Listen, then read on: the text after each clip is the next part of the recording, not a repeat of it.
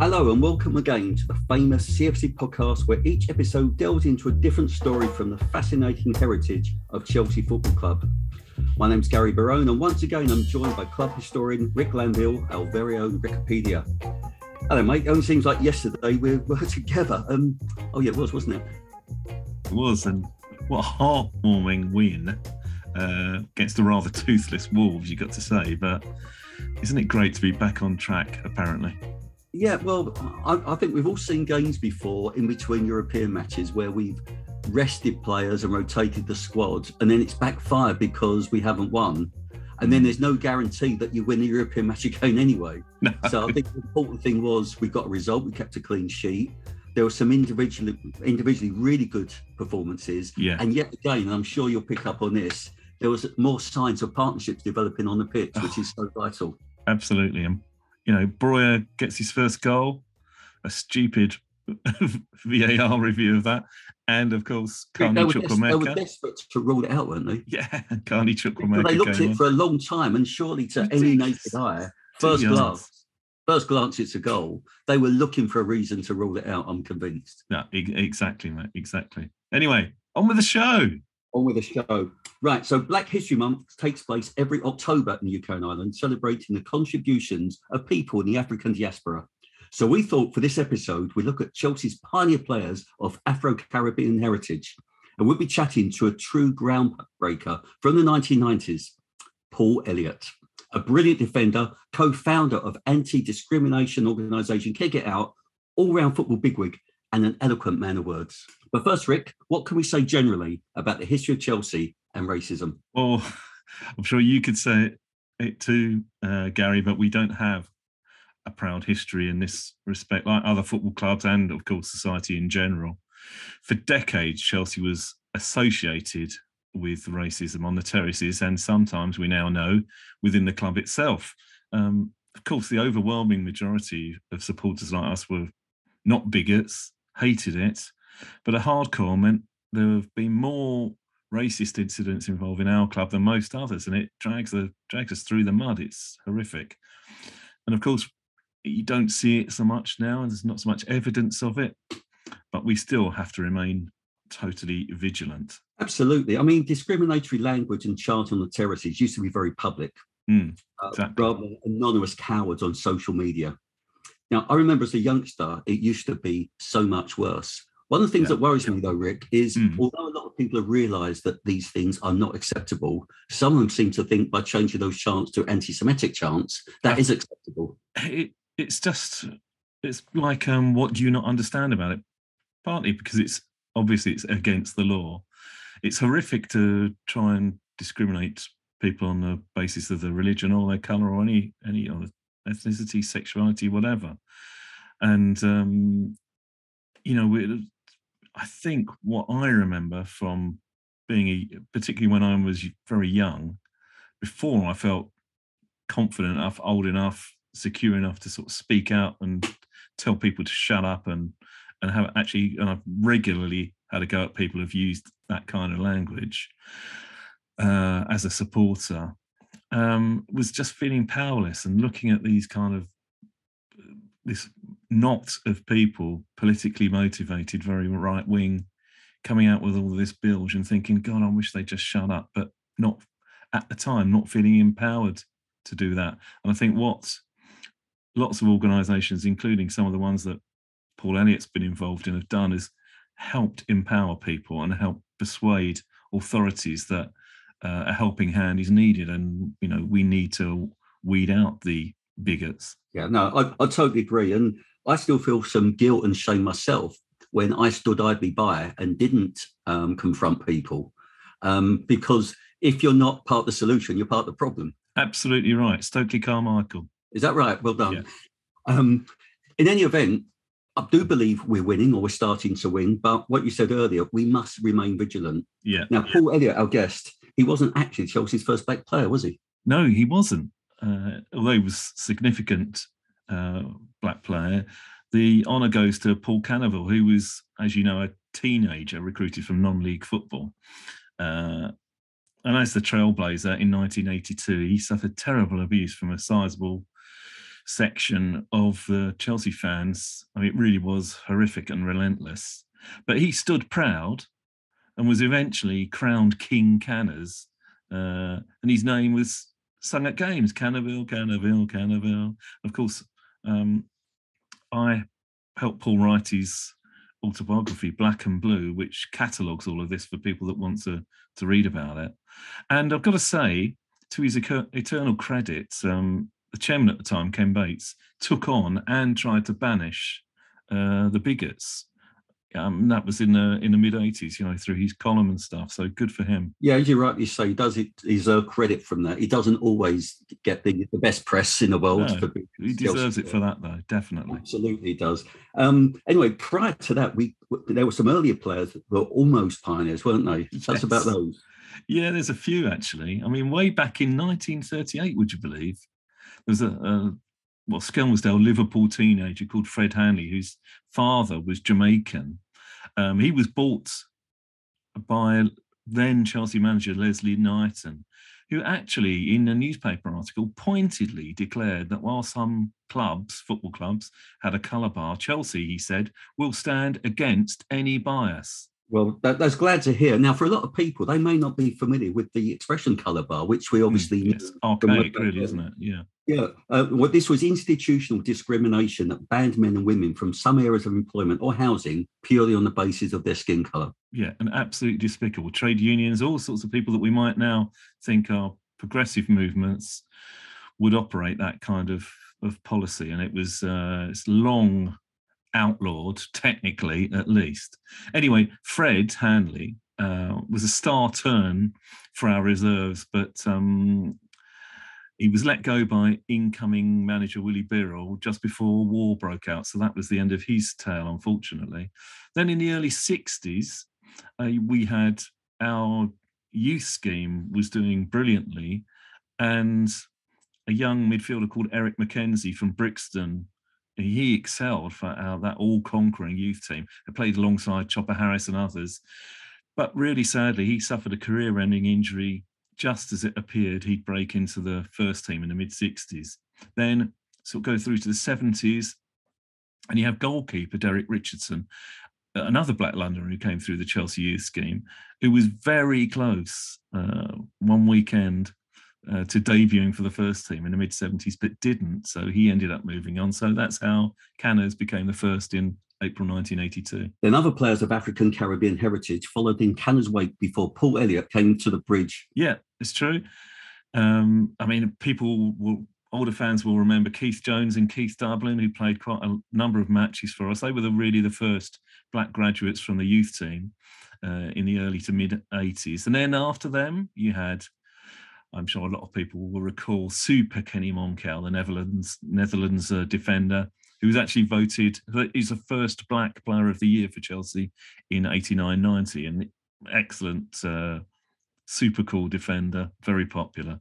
And then, of mm. course, uh, a year after that, in 1991, Paul Elliott arrived from Celtic as this forceful, stylish centre back, and instantly became a leader and he scored on his debut and was handed the armband a few months later. And both of those are uh, were breakthroughs for a person of uh, Afro Caribbean background. So let's hear from Paul himself. And we started by asking him of his impressions of Chelsea before signing in 1991. Paul, like me, you're from South London. I'm from Camberwell. I understand you're born and brought up in Lewisham. Yes, absolutely. A fellow Lewisham brethren, as they say. Always good to meet a South London man. But it was, um, yeah, listen, big part of my life. Very, very proud. And obviously, one of the things was historically the amount of players that come out of South London.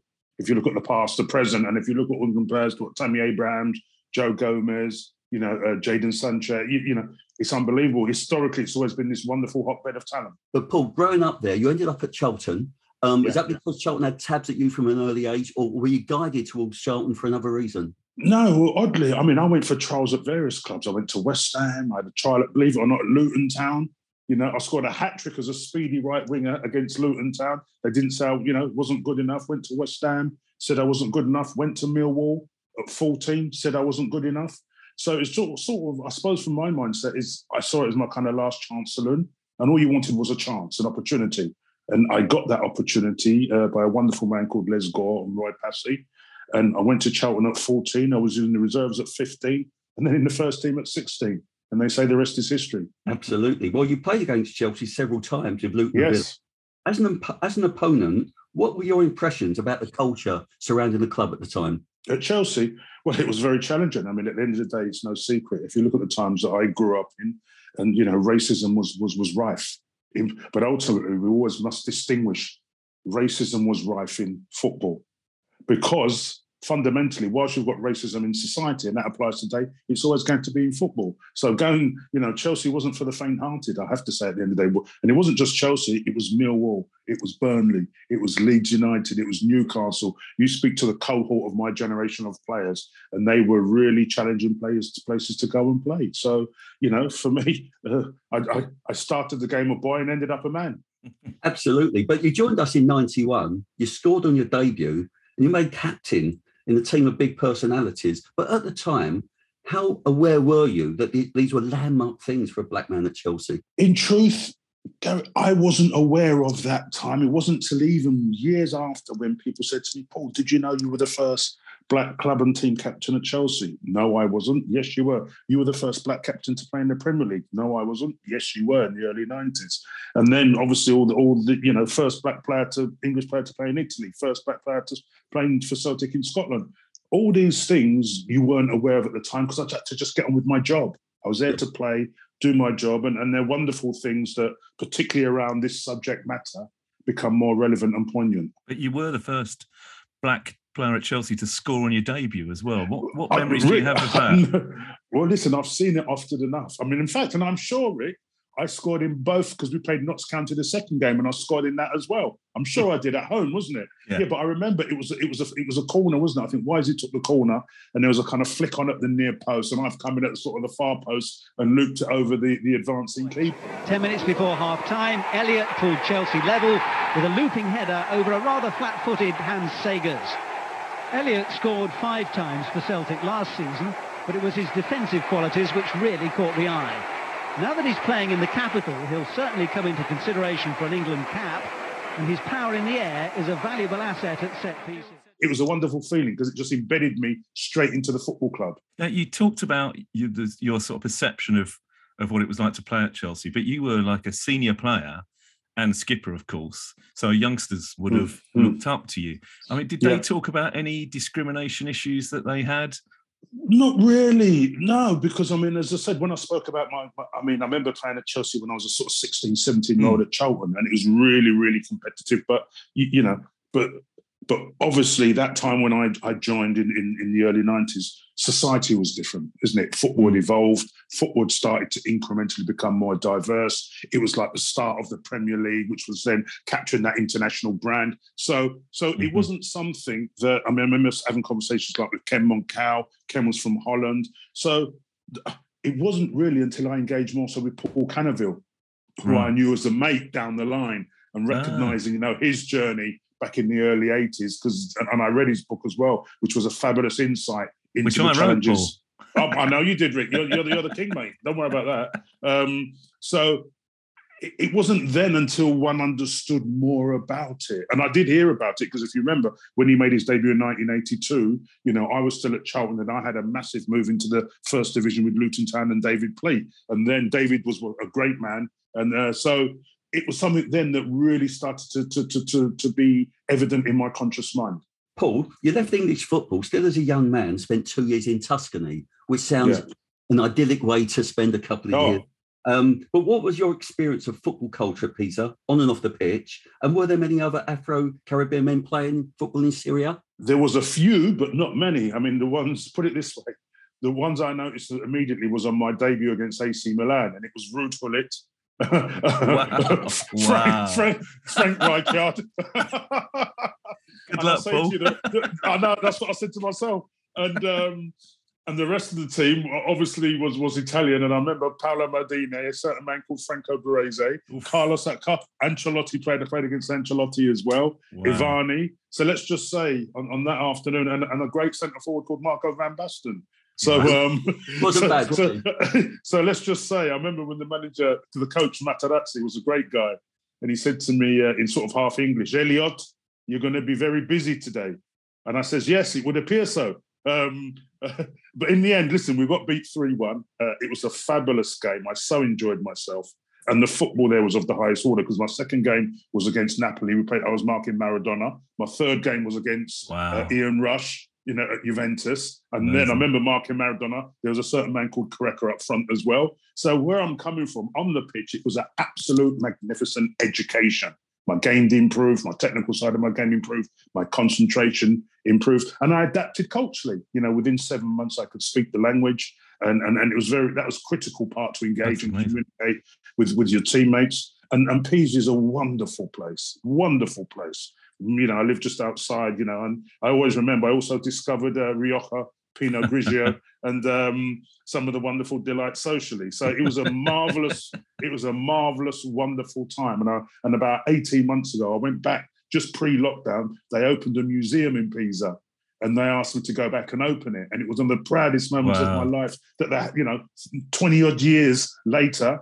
That, that you know, I was still part of their heart. So it was a wonderful, wonderful move. And being the first black player or English player to go there, again, this come out way down post career I was unbelievably so proud.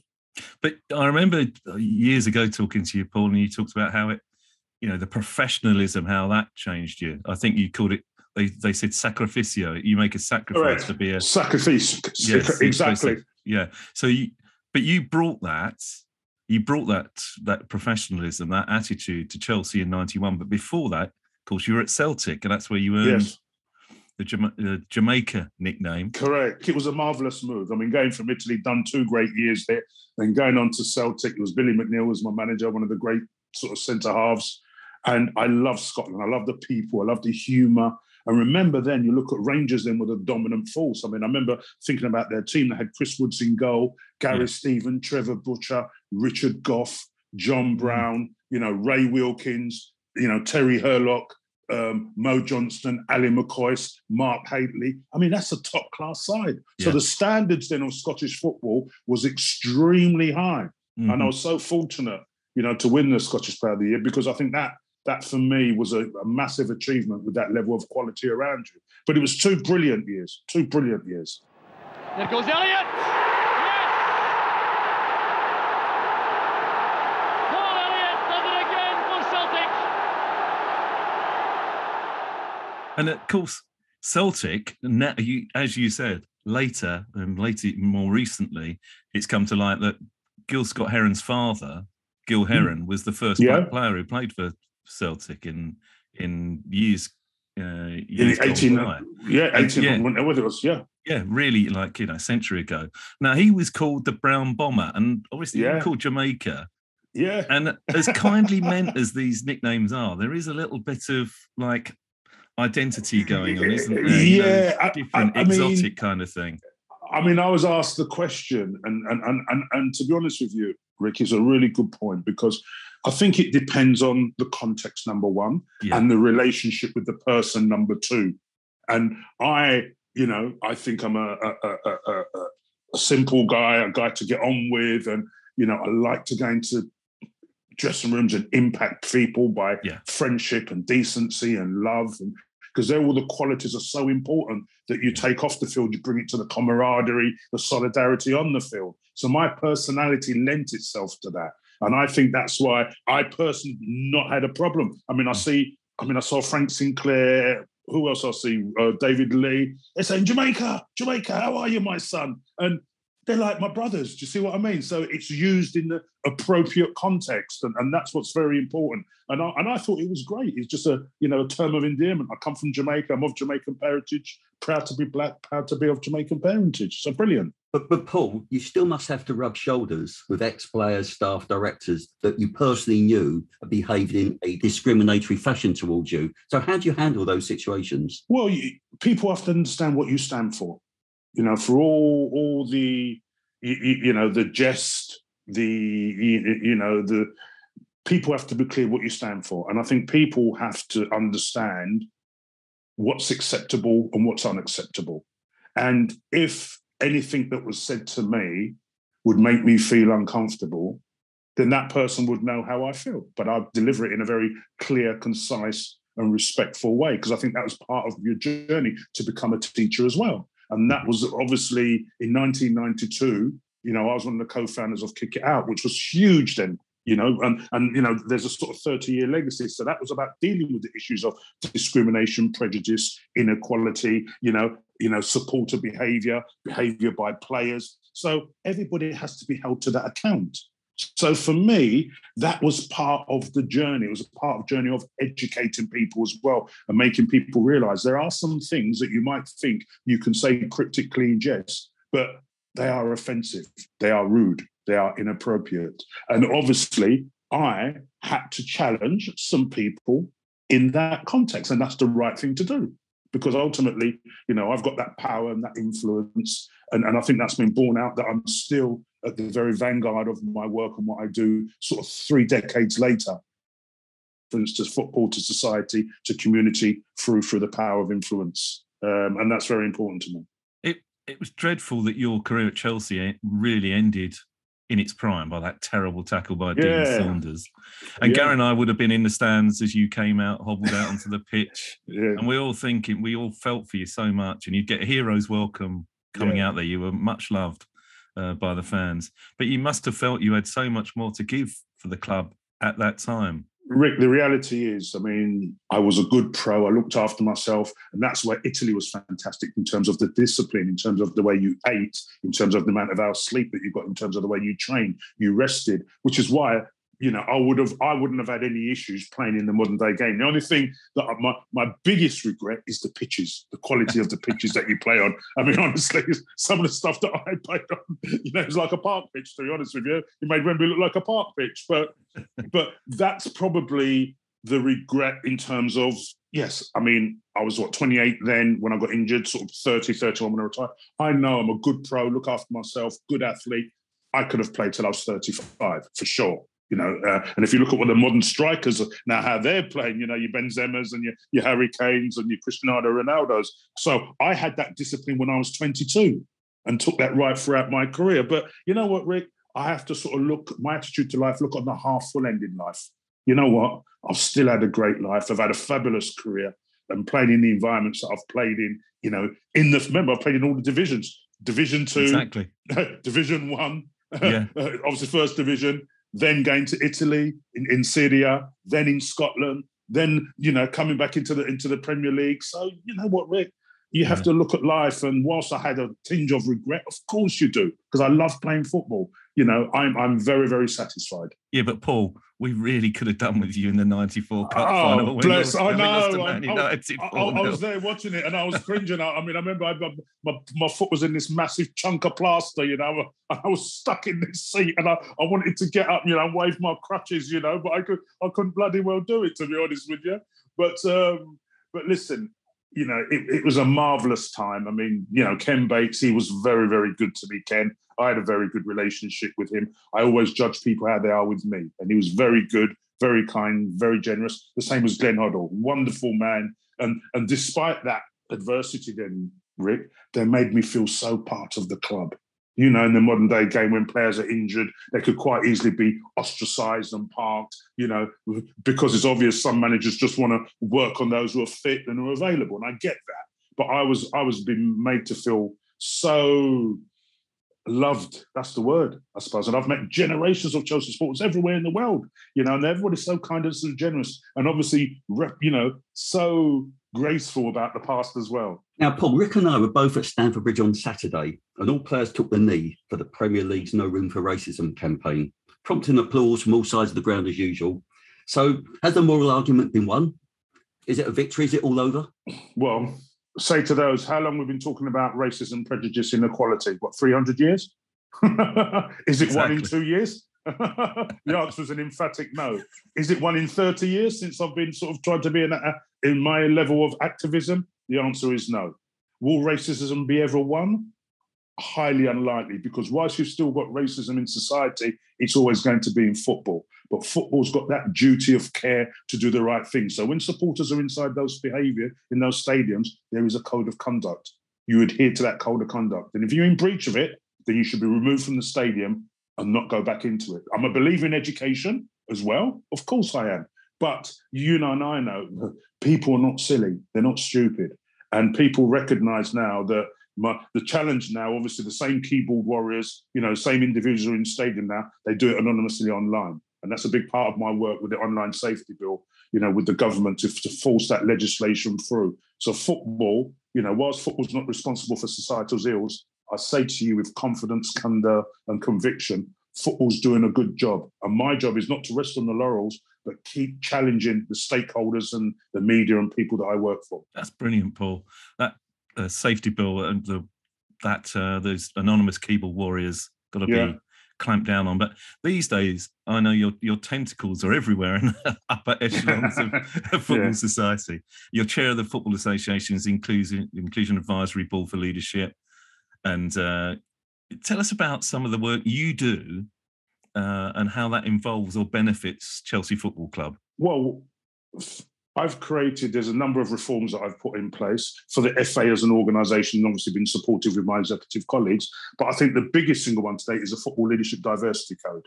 And that was created, it was like a baby, it's conceived. This one was in my mind. I, I, remember throughout, throughout lockdown, I probably chaired about 1,500 meters, 1,500 meetings, yeah. virtual meetings. So we had a combination of consultancy, consultation with, with players, with coaches, with administrators, with women, with media, with HR, everybody that contributes to the process. Because ultimately, we're all we're all aware of the underrepresentation of minorities and women, you know, you know, within football, particularly on the coaching side, and also in areas like senior leadership, middle management, extended leadership, etc., etc. So effectively, this model is holding football to account. It comes from an education in terms of EDI training, unconscious bias training, diverse uh, recruitment panels, and for clubs to actually recognize the social and the human, but the economic upside of diversity. And I point to the broadcasting rights. Back in 1992, they were worth 250 million pounds. Fast track 30 years later, they're worth 10 billion.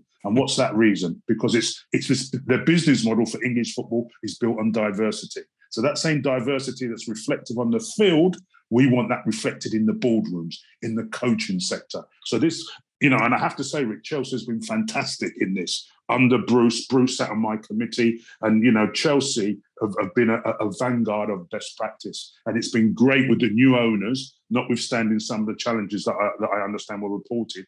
What I want to get football to do is embed EDI in their organisational DNA, from academy to grassroots throughout the organisation. So the Football Leadership Diversity Code is hiring targets based on ethnicity and gender, based on a local demographic for senior leadership and coaching positions. So the long and short of it is, you know, we want to create more diversity, more inclusion, and that the upper echelons of the game are reflective of what's going on on the field of play. Excellent stuff, Paul. And I think uh, one area of unconscious bias still uh, where it's where that's still prevalent is the media and i'm talking about yeah. some of the stereotyping that you still hear in commentaries and things when they talk about I agree. black players as a beast or a machine and it's this kind of animal physicality not skill and it's the kind of language as you rightly said that would have been used on plantations hundreds of years ago yeah and, and i think that's where you know you can't buy education education is important and the same way we talk about EDI training uh, in inside football clubs, you know, for staff, for mm. directors. The same's got to be applicable to the media as well. Yeah. They should have their own plans inside that say actually they should be having unconscious bias training, EDI training, so they understand, you know, what language should and should not be used. Because ultimately, everything is constantly evolving at a rapid rate, and we all, myself, you, everybody, we're all we never stop learning. Remember, life is education mm-hmm. and education never stops because things continually evolve. So i think we all have to be you know updated. Do you see where i'm coming from? And, yeah. and i think but what i don't want I don't want us to go sort of politically correctness come crazy where people are frightened to laugh, people are frightened to say something because of fear of, say, using, say, for example, coloured instead of saying black, for example, you know, because coloured is a word that that I probably would think, well, you know, that's a bit sort of dated. It goes back to the plantation. You think about South Africa and apartheid when you think about colour, don't you? So you're saying, okay, then, what is that person comfortable with? What way? I'm a black guy. You know, I'm black. I'm British. Cool. So, so I think those nuances are very, very important, and people shouldn't be ostracized for making that mistake, as long as it's an honest mistake that really can be, um, shall we say, corrected by education. So we never stop learning. Oh, we, we saw Casey Stoney criticising some women's Super League squads for not reflecting our multi ethnic society. Why do you think there are fewer female players of colour than male? It's a really good point. I mean, that's one of the, I mean, at the FA, we've got a, a great lady called Baroness Sue Campbell. And when I uh, I created this coaching program, which was for for which Gareth Southgate got his full endorsement for like from under 15s to the seniors, all the different age groups, the same diversity that you've got on the field, obviously, when Raheem Sterling says, When I look up, I don't see people like you, he also wants to see people like himself. So this was embedded in sort of part of the coaching structure. So if you look when England play, you'll see Chris Powell on the bench, you might see Paul Nevin, you might see Ashley Cole. So I influenced this uh, program, which has been fantastic for members. So to come on to your point, the same has to be similar created for women across the game as well because ultimately you know there's a lot of regional centers across the across the country for women's football. They call them rtcs but my challenge to football to the to football and stakeholders is to say well where where can little jane from tower hamlets how can she get entry into football? Where can little sally from lewisham get into football? Where can little janet from new cross get access. So where I'm coming from, there's a vast talent pool out there in those communities. So yes, you can have these fantastic, you know, uh, RTCs. They call them in in Surrey, in Sussex, in in in in Middlesex. That's great, uh, great. But also, if we really mean to be inclusive. And football is really for all. We have to also do the same as well. Because there's one thing everybody wants when you're a minority it's called equality of opportunity. That's one thing I've always ever wanted. Exactly. That's it. Exactly. A level playing field. Parity. You know? And yeah. so if you do at the moment, and I felt like in my career, I feel like there's you have a starting line if you're running 100 meters, and I'm starting 15 meters behind it. You know, when you speak to a lot of people of color yeah. that's had those challenges, Absolutely. that's what it feels like. And even if you're Usain Bolt, you're not going to make up 15 meters by some, you know, to get to the finishing line and win. So yeah. that's why equality is so important and inclusion is so important. So the good thing is, it is on the FA's radar. It's my job to challenge them. So we've got to get these centres like the equivalent of goals in those other areas of disadvantaged back, so kids from disadvantaged backgrounds, low socio-economic backgrounds, they have the opportunity to be inclusive. That's a big bugbear of mine and one that I'm driving with considerable vigour. Fantastic. And I just I'll go back to something you mentioned about being a founder of Kick It Out in 92. And another founder, Piara Powar, he's obviously a director of the Chelsea um, FC yes. Foundation, which does yeah. great work to counter discrimination yes. and other good causes. Not many blues fans know Piara. So, what would you say his presence at the club brings to Chelsea? I've known Piara for 30 years. He's a top guy, a good mate of mine. He does some tremendous work, you know, but, but he does obviously in the governance side. You know, he's a staunch advocate of equality, diversity, and inclusion. He's been now the, the executive director of the Fare Network for a number of years now. So he's got great international profile with UEFA and FIFA and credibility and, and some of the great work that he does, for example, when when when we have matches in Eastern Europe, he manages the whole independent assessors. So obviously, any sort of adverse behaviour amongst supporters, you know, they create independent reports and they could be used to report and sanction and hold clubs to account. So a lot of his work goes unseen and unrecognised. But I can tell you, he's uh, he's an excellent adverse uh, uh activist of the highest order and very very good for Chelsea. Excellent to hear. Wow. um, I'm almost speechless. I thought that was magnificent, absolutely magnificent. Paul is such a, a great advocate, isn't he? And he's the it's like the clarity of purpose, his eloquence, and also his persuasiveness.